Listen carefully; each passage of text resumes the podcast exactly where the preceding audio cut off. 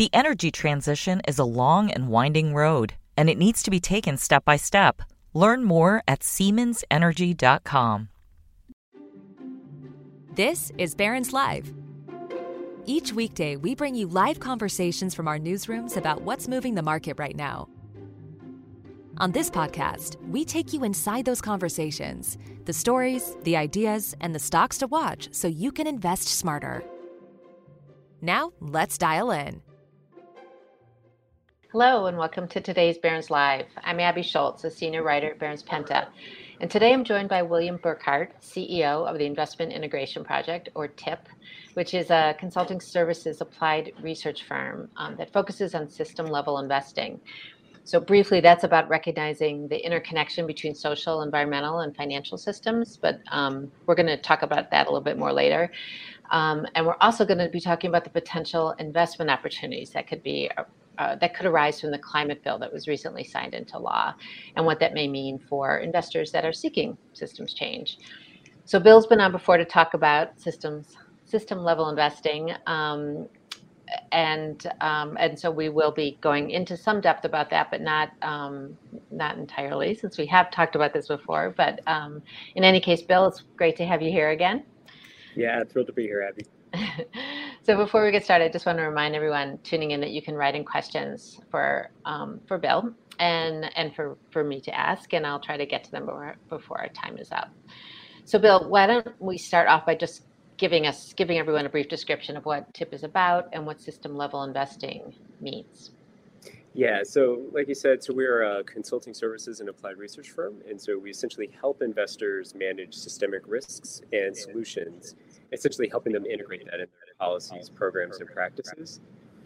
Another way to kind of think of it is as investment evolved from kind of a focus on a single security to managing a basket of securities, system level investing essentially helps investors to manage the context in which their portfolios exist. Hmm. So that's at the high level what system level investing is and, and how TIIP's supports investors. Got it. So we'll get into that a little bit more later, but um, but first I want to dive right into the Inflation Reduction Act, which is often referred to as the climate bill because it includes nearly $370 billion in tax credits and other incentives to address climate change. And um, I'm curious what, what you think the significance of this legislation is. Yeah, no, I mean, if this was an email and you did the TLDR, uh, the too long didn't read is it's unprecedented, right? Um, and it's not just, I'm not suggesting that U.S. government hasn't stepped in dramatically in times of like big uncertainty, right? It's clear uh, track record of doing that. Um, But this is the first time that it's done it on a national level at this scale as it relates to climate change. And so the hope here is that this particular piece of legislation is going to ultimately translate into helping to de-risk these types of investments, ultimately get them to scale and in combination with a bunch of other climate change related regulatory action that the government is doing right now, will hopefully send this kind of clear signal to the private sector and investors in particular that this is now a real priority um, and that they should be prioritizing it accordingly. So w- within the bill is 27 billion for something called a greenhouse gas reduction fund. Um, so it, it's a little complicated. It includes 20 billion to fund a national green bank or, or perhaps some regional green banks. Um, and so green bank is kind of another name for this greenhouse gas reduction fund. Um, or another way to think of it is a, as is as a clean energy accelerator. That's another term that's kind of widely used to describe um, these kinds of these kinds of entities. So uh, maybe if you could just tell us a little bit what uh, what a green bank is, better than what I'm trying to do here, and what kind of projects and what kind of projects that you see it funding. Yeah, sure. No, I mean, I, I think you're uh, you're you're where a lot of people are right now, kind of like leafing through to be like googling green banks. Yeah. Um, yeah. So green banks, they're essentially um, they use a combination of public and private money, and the idea is that uh, you can take a smaller amount of public funds and essentially leverage that for private dollars to ultimately support and grow various sorts of, um, in this particular case, climate mitigation and adaptation projects. So, in another sense, it's there. It's really using public investment funds set up by the government. Um, they don't take deposits from consumers, um, and they don't have this kind of mandate to use, uh, oh, uh but they do have a mandate to use kind of debt financing techniques. Um, such as like direct lending or lines of credit to back infrastructure projects that are meant to essentially lower carbon emissions. Um, you can point to kind of some of the other examples of this kind of national level type action. Like uh, in the United Kingdom, there's a green bank that's essentially funded a lot of the big developments around offshore wind um, that the government ultimately sold in 2017. Like that came from a green bank. Um, there's Australia's Green Bank, uh, which is the largest in the world, and it's invested in wind and solar and hydrogen development, um, in addition to financing all sorts of construction of energy efficient homes and, and the like. And so in the US, though, we've also had them, right, at the state and local level. Um, there's like 23 of them, I think, around the country. Mm-hmm. Yeah. Um, yeah. Do you, do you know of any, what they've done, any projects? Yeah, yeah. So, so it, it's all shades of the same stuff, right? Like, so mm. fundamentally, even the ones that are kind of more at the local level and state level, they're essentially trying to get the private sector to uh, put money into these kind of climate mitigation and adaptation projects. And so, um, you know, in terms of examples, you have like New York's Green Fund, Green Bank, uh, essentially funded community solar projects mm. that allowed people to buy a stake in a community project. So people who either couldn't afford solar panels or couldn't find space for them on their roofs still were able to subscribe to community solar. And essentially, they reap the benefits of cheaper electricity. Another example would be in Connecticut, there's Green Bank that provides essentially uh, a lot of work on solar projects, especially kind of gearing its programs toward lower income communities and residents who might, uh, might, might not otherwise yet again be able to get panels installed. So those are two examples of you know more solar panel, but there's obviously right. other examples, but those are the two that kind of jump to mind. And and so some of this funding, of course, like you said, is going to be sort of to to help projects that might not um, have gotten funding uh, otherwise. Is is that right? So c- could be new technologies as well? Um, oh, absolutely. Yeah, it could be mm-hmm. innovative mm-hmm. things. Um, and and part of the reason why these banks are so critical is that they often these projects, these climate mitigation adaptation projects, they don't necessarily have the scale to really be accessible to kind of Wall Street. And so mm. you kind of have to figure out a way to develop these projects so that they can grow and scale, ultimately be securitized, and then get then really be able to tap into more kind of mainstream public markets. And so that's the idea is that you start to kind of leverage these different um, sources of capital to ultimately get to that point where it these become real shovel ready investable properties for or um, opportunities for uh, right. uh, some of which are properties uh, for investors. Um, so uh, so you've been kind of talking about this a little bit, but it's really private markets and private market investors who would um, be able to invest alongside the government in these cases. Um, how how would that what would that look like? I guess, and and and you also touched you mentioned securitization. I'm curious about what that mean what that means and what that would you know could mean for the future of this yeah. Yeah yeah so the, so the way it essentially helps to incentivize investors riding alongside is that government will often take kind of guarantee positions or put in kind of first loss money. They'll do things that essentially take some of the risk out of these investments and that ultimate or both take risk out but then also put money in that helps get these opportunities to a point where they can be kind of packaged and ultimately, if they're packaged enough and they get to a certain size, they can actually be kind of sold to secondary markets on Wall Street. That's what by securitization. So it. it's that way of kind of government helping to yet again de-risk and ultimately scale these things so that they are more digestible and attractive to uh, more mainstream investors.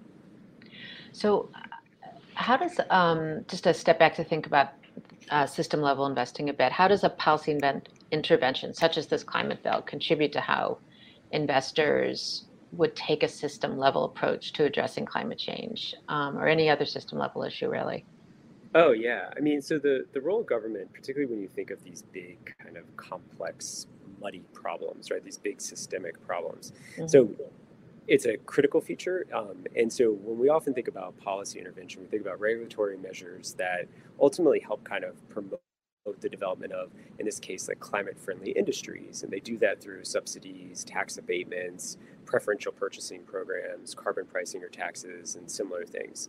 Um, and that ultimately what we find is that you know, policy and the role of government, it, it essentially both can, in this particular case, help to incentivize action. So it's the carrot, um, but then it can also be the stick, right? And it can create the kind of enabling environment that shows, like, hey, there's real penalties for not doing this authentically, but then it mm-hmm. also kind of sets a direction for markets to consider.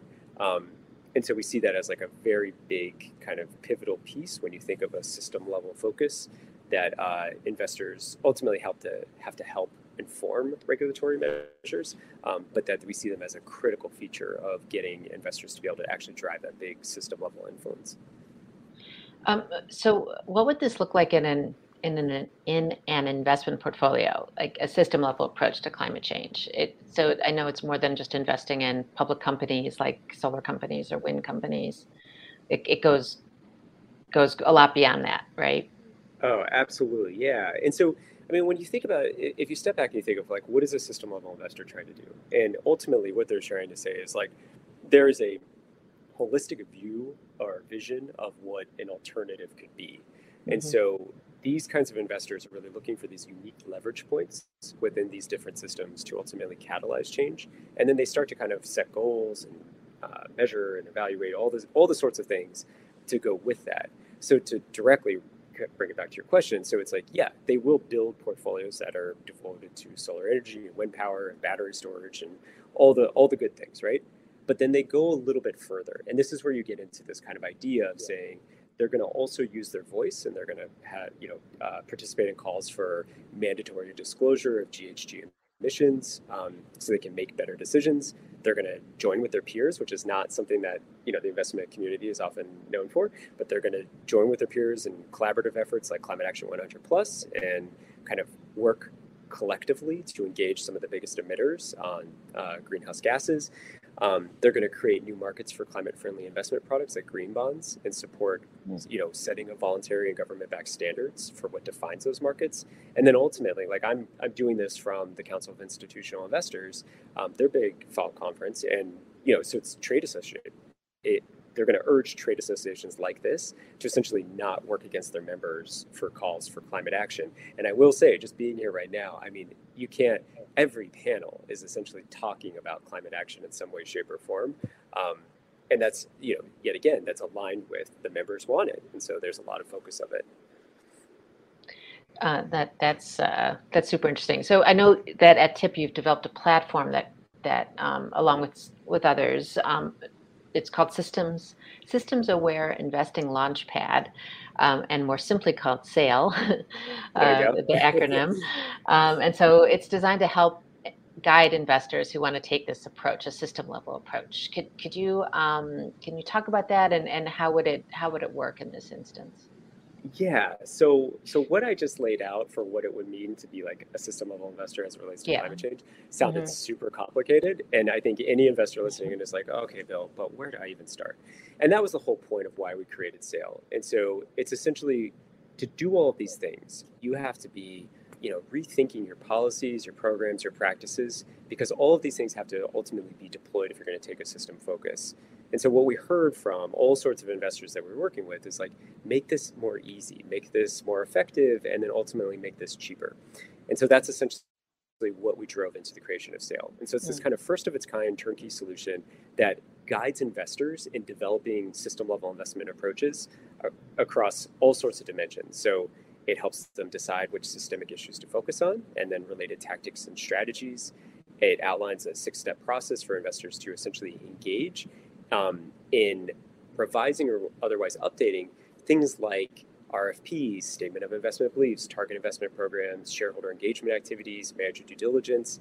And then it also helps them start to consider how to leverage what we call these advanced techniques that were essentially specifically designed to achieve influence at a system level. And it does it across different systemic issues. So that's essentially it's you know it's it's kind of a um, it's a way to turnkey plug and play, however you wanted to say it, it, it creates the um, framework to essentially develop a system level investment strategy or roadmap.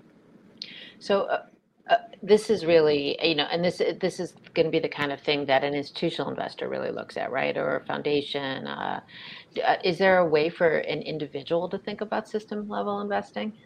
Yeah, absolutely. Yeah, because because that's the, the the whole thing, and and even so, high net worth individual, even retail or mass affluent. Part of what we've been starting to, you know, we spent a year beta beta testing this thing, and a mm-hmm. lot of the feedback we've been getting is around, okay, help um, help kind of do the variations for these other kinds of investors, and so that's part of what we're working through right now. Is like talking mm-hmm. to a bunch of different groups that focus on family offices or focus on high net worth individuals, and trying to figure out to take a systemic approach you have a bunch of these different windows any investor does to operate through.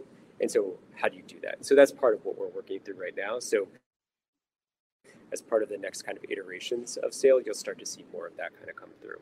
Yeah, that's interesting.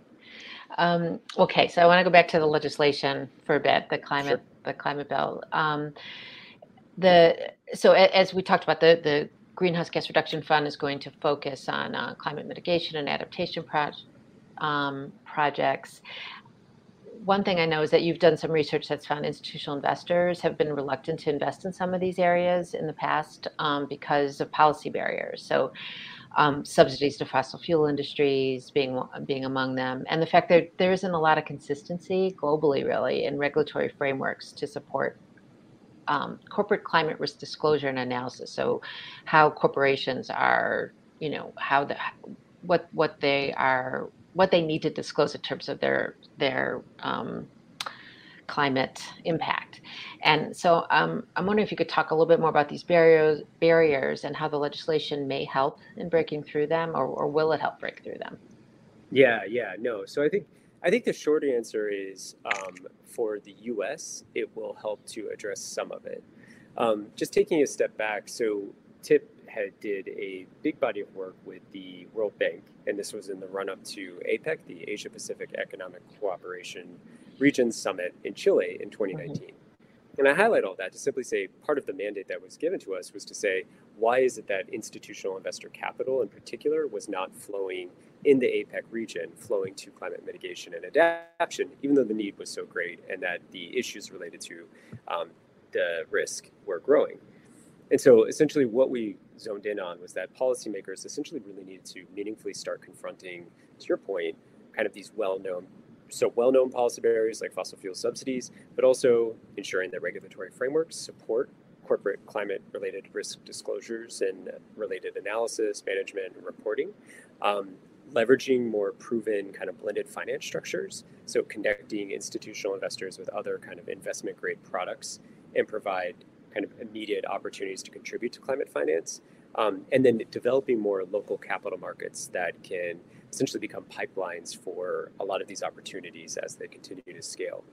And so there was all these things around. I mean, I think fundamentally what it comes down to is that there needs to be more transparency, there needs to be more consistency in that transparency, um, and that there need to be those kind of regulated platforms that investors can trust for being able to identify and then ultimately invest or otherwise engage on these kinds of opportunities. And so there was a lot of this kind of meaningful role of kind of policy to address some of these barriers. And I think when we look at what's happening here in the US, this bill is just one piece of a larger, kind of more comprehensive push that the government is trying to make to get investors and the private sector more generally to really wake up up and take climate change seriously. Yeah. Um, and so I think when you when you take that in the context of some of these other things that uh, the public sector is doing, I think then we can say, yeah, we can actually start to see how some of these pain points are actually being addressed. I will just caveat and say, devil's in the details, because we still don't quite know how a lot of these projects are going to be picked and exactly where all the money and what portions of the money is going to go where. And so there's a lot of that that still has to get ironed out. So maybe some of these pain points won't get addressed, but right now they seem to be on the road to actually addressing some of them. Right, right. Um, so uh, we well we talked about climate mitigation and adaptation too in the bill, but there's a lot of incentives um, that could help really um, give a boost to a lot of different industries that have been working on various aspects of uh, or, or, various technologies that could um, address climate change. Among them, energy efficiency. You know, retrofitting buildings to make them more efficient. There's a lot of incentives around electric cars and charging state charging stations and um, and also um, you know to, to assist companies that are working on more far off projects like sustainable aviation fuel um, which is a big thing. Green heart, you know, green, perhaps by um, doing that through the use of green hydrogen and um, carbon capture. And so I'm wondering, you know, do you see a lot more opportunities arising for climate? You know, investors who care about climate change as a result of this bill, in terms of maybe new companies, um, um, more public market opportunities, or private. I mean, where do you see, I guess, the the real advantage or potential opportunity for investors? Um, yeah. So so I think that for sure. I, I guess I would answer it kind of two ways. So mm-hmm. I think that the it will be an incentive that definitely starts to promote more of this kind of systemic level focus on climate progress, right? Um, but I think we, what we have to bear in mind is like what it's actually like. What part of the puzzle is it really solving for? And so, you know, TIIP has worked with like over 100 asset owners and managers, kind of helping to understand like what are they doing and what kind of techniques are they using to ultimately drive towards these big system level kind of goals, right? We at a very high level, we identify 10 of these different groups or 10 of these different strategies that ultimately can be kind of essentially grouped into three big buckets. And one bucket is field building, one bucket is investment enhancement, one bucket is opportunity generation. And so, as these kind of like broad categories, they essentially speak to a path forward. So, first, investors start working more collectively. That's the field building. Then they change the way they make investments. So, that's investment enhancement. And then they create investment opportunities that improve systems. So, that's opportunity generation. So, in this particular case, while we're fundamentally talking about policy, right? So, we're talking about a field building technique. And it's ultimately meant to try to help pool resources so that investors start to act more collectively. And, you know, ultimately they'll be able to share more about the complexities of the system and align goals. Um, and so that's like when you think about what's happening here, that's fundamentally it's kind of setting the necessary conditions for the kind of activity, for the kind of investments that ultimately will lead to investment enhancement to, to different kinds of opportunity generation. So I think where we are is like we're in the first inning of a multi-inning. I, am really mm-hmm. horrible um, uh, sports metaphors. Um, so colleagues are going to make fun of me for this. But we're in the first inning of a nine inning game. I don't know. Um, but but that's the idea is to say it's setting the preconditions for the kind of opportunities that exactly what we were talking about earlier that are going to have to kind of range across different types of tactics. Right, right. Um, uh, so we just got a question from a listener. Um, Scott, who who asked um, this, you know, how will the politics? I mean, and we we've talked about this before about the politiz- politicization. I can't say that word about how e- ESG has become a, really a political football in some ways. ESG meaning environmental, social, and governance, um, like focusing on environmental and social governance governance factors in investing. Um, and so, like some state government officials have been um, um, criticizing it. And so, what our listeners asking is, you know, uh, how does that mesh, that trend, how does that mesh with the momentum that's been building toward renewable s- solutions? We have kind of this push pull going on. Yeah. So, and and we've had the push pull for a while, right? Mm-hmm. Um, and you can look at that in DOL guidance. You can look at that.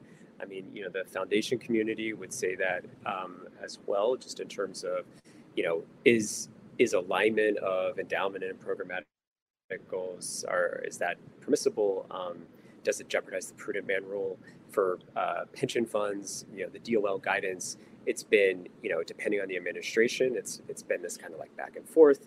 Um, and I think what's happening right now is it, this this is a this is a cycle we've seen before and basically what ends up happening is you're going to have this big moment where there's going to be this constant tension um, I think what ended up happening and why this has been so um, so particularly charged, or it feels like that right now, is you had the kind of big win, right? When um, uh, engine number one, you know, did that big campaign, got board seats on Exxon, mm-hmm. um, and I think it it initiated a kind of um, a reflection where all of a sudden people were like, "Oh, we have to take this seriously because now it's like going to fundamentally reshape who we are as a company, the industries that we focus on, and put us on a path to progress that maybe just wasn't front and center before and it wasn't incentivized before.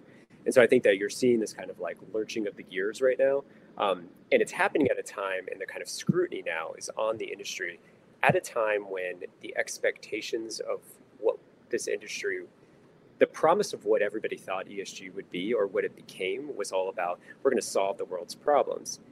The entire scaffolding for this industry was about risk mitigation. That's the story that it could tell. So everything that we have was really about that. And so what you find now is an industry that's being scrutinized for the ambition, for the aspiration of what it could be, even though it's not necessarily there yet. It's trying and it's moving fast to try to get there. So, so you just have this kind of like uh, a disconnect right now. But I think fundamentally, what we've seen every time this sort of, you know, let's call it joyful noise, um, when this kind of thing happens, um, at the end of the day, you see continued growth, and it fundamentally, it's like the question that folks have to ask themselves is like, as an investor, do I want more information or less information? And that's that's fundamentally what we're talking about. Do you do you want more information about potential risks to your portfolio and potential sectors of opportunity? If you don't, then you can be you can stick with the naysayers, right? Um, if you do, and you think that's a good sign of investing, which fiduciary duty would suggest that it is, then you should get behind this. And so I think that ultimately this is going to be it, it, there's going to be rightfully there's going to be more scrutiny because there has been a lot of impact washing. Um, but I think that that's ultimately going to give way to just a kind of uh, a resignation that you know this is this is the way that investing should be done going forward. Um, at least that's my opinion on it. Yeah. Um, no, there's uh, it, it, it still is relatively new when you think about it, and, and certainly the impact of ESG and impact investing has has accelerated really in kind of quickly in recent years. So understandable, we start to see some of this scrutiny. Um, so I have another question from a listener. It's very specific. It's about tax exempt private debt. Um, so Elizabeth is asking um, whether, well, she says that tax tax exempt private debt for clean um, or renewable energy companies and projects is being floated as an option to bring more capital into the sector. And I'm wondering, do you do you know anything about that? And and could you, if if so, um, she is asking to discuss the opportunities and obstacles that are presented by by these private tax exempt bonds. Have you have you heard of that at all? So I've heard of it. I'm not as yeah. familiar with it, so I feel mm. kind of. I, I, probably know enough to be dangerous, which is okay. right. Well, there's there's certainly there's certainly a, a big and grow and constantly growing green bond market. Um, yeah. And and and sustainable bond market. Um, I guess tax exempt would mean they would be municipal they'd be funding municipal projects. Um, yeah. So you could which, get that which I think, yeah, which I think uh, you know. So there is there's a, there's a little bit of um, the the idea that government is kind of putting up resources. Uh, the, the benefit goes to private investors, but kind of the downside really gets owned by government. I think there's a little bit of um, uh, scrutiny around that because people don't quite know how this is all going to quite shake out just yet. Mm. Right. Uh, so I think it's, it's definitely a dimension to watch. Uh, but I just, yeah, I, I would feel uh, foolish if I spoke too much on it. okay, so not to throw another question at you that you may not know the answer to, but because uh, this is an, a, kind of an economic question um, from Ryan, who's wondering about uh, rising interest rates and um, how that could affect investments into renewables. I mean, would people be like not, yeah, just how is that yeah, something you so, thought about at all? Yeah, well, so we think about it in the context of um, do do rising interest rates ultimately make investors more um, uh, conservative in terms of things that they'll consider, um, particularly across their their balance sheets? Um, and I think it. I, I don't know. I mean, that, that, that's the short answer. I mean, I, I think we we're still kind of in the early stages of how bad this is going to get. right. So, so I think I, I think that it's right now. I I talk to a lot of friends that are you know particularly various managers, um, product developers, and people are there, there's a sense that you can you get this feeling of um, there's a everybody's kind of holding their breath a little bit. Mm-hmm. Um, and I think that's probably going to be the mo for a little bit is that people are just going to kind of see because the Fed might do more, um, and if the Fed does more, that will obviously have um, you know, because a lot of these opportunities are going to relate to real estate, and that's right. you know interest. So it, there will be a trickle. Oh God, I don't want to say trickle effect, uh, but there will be there will be an echo effect of what of what's going on in some way. right, right. That makes sense. Um, so, uh, just kind of swinging back to system level investing, um, I'm I'm wondering if you could. Um, you, you, mentioned how it's really, um, well. I'm going to back. I, I'm getting tangled up in two questions here. So, I'm going to talk about ask you a question about system level investing, and that's um, what kind of adoption you're seeing it, about it so far. So you've been doing this work for about a, a, decade, but really kind of ramping up more recently. I'm I'm curious, you know, what kind of adoption you're seeing, and are you finding investors like at this conference that you're at? Are they curious about it, exploring it, you know, and how are they approaching it right now? Yeah, so so definitely at the conference you're seeing the kind of systems language. It's showing up more and more and more, mm. um, and and it's showing up by, you know, it's uh, I did a panel with uh, representatives from APG and BlackRock and Wespath, and all of them, and and they're thinking about it in the context of alignment with SDGs, but taking going beyond the alignment with them, um, the sustainable development goals, but going beyond them to say, okay, now we really need to understand outcomes. We need to uh, start to understand what the real kind of contributions that we're making to these issues and how ultimately that's netting out to be a more kind of stable operating environment for our investments. And so you have a lot of folks that are definitely starting to talk about it. I would match that though with um, we did a big industry needs assessment uh, it we started it last year, wrapped it up at the beginning of this year, and that's ultimately contributed to why we're doing the things that we're doing right now. But in that industry needs assessment, what we found for a survey and focus groups and target interviews was that there's a overall heightened awareness of the idea of taking a systems focus. Um, mm-hmm. But there's still a real uh, inconsistency in terms of how people understand what it actually means and the implications and expectations that go with it, um, and the kind of understanding of what to actually do. And you can see that most clearly with the net zero commitments. We have everybody saying, yes, we all agree we need to do it. Yeah. And I guarantee you, if you ask 10 investors, well, how best can we do it? You're going to get 10 different responses. And probably mm. half of them are, I actually don't know.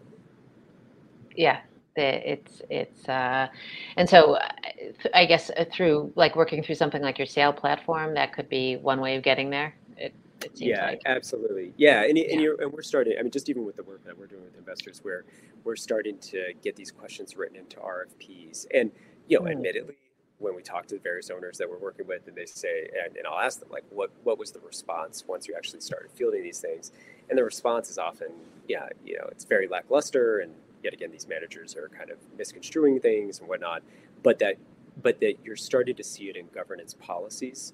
Um, we just wrapped up a consulting engagement with university pension plan um, a jointly sponsored pension plan in canada that they you know they're they wanted to start they're new. I mean they're only i think about two years old.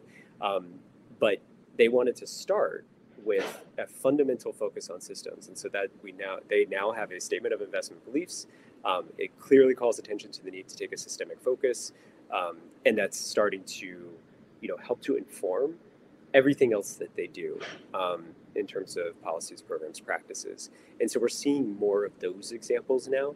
Um, and you know, it's like uh, fluoride in the water. You know, you, once it's in there, you can't get it out. Um, well, uh, unfortunately, that's all the time we have today. Bill, thank you so much. It was a really great session. Uh, I appreciate it. Yeah, thanks for having me.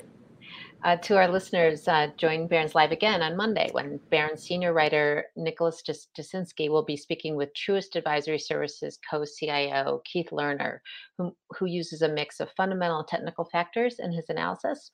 They'll discuss the outlook for the stock market and industry sectors, Federal Reserve policy, and also how to position portfolios for the months and year ahead. Thanks, everyone. Stay safe and healthy. The energy transition is a long and winding road and it needs to be taken step by step. Learn more at SiemensEnergy.com.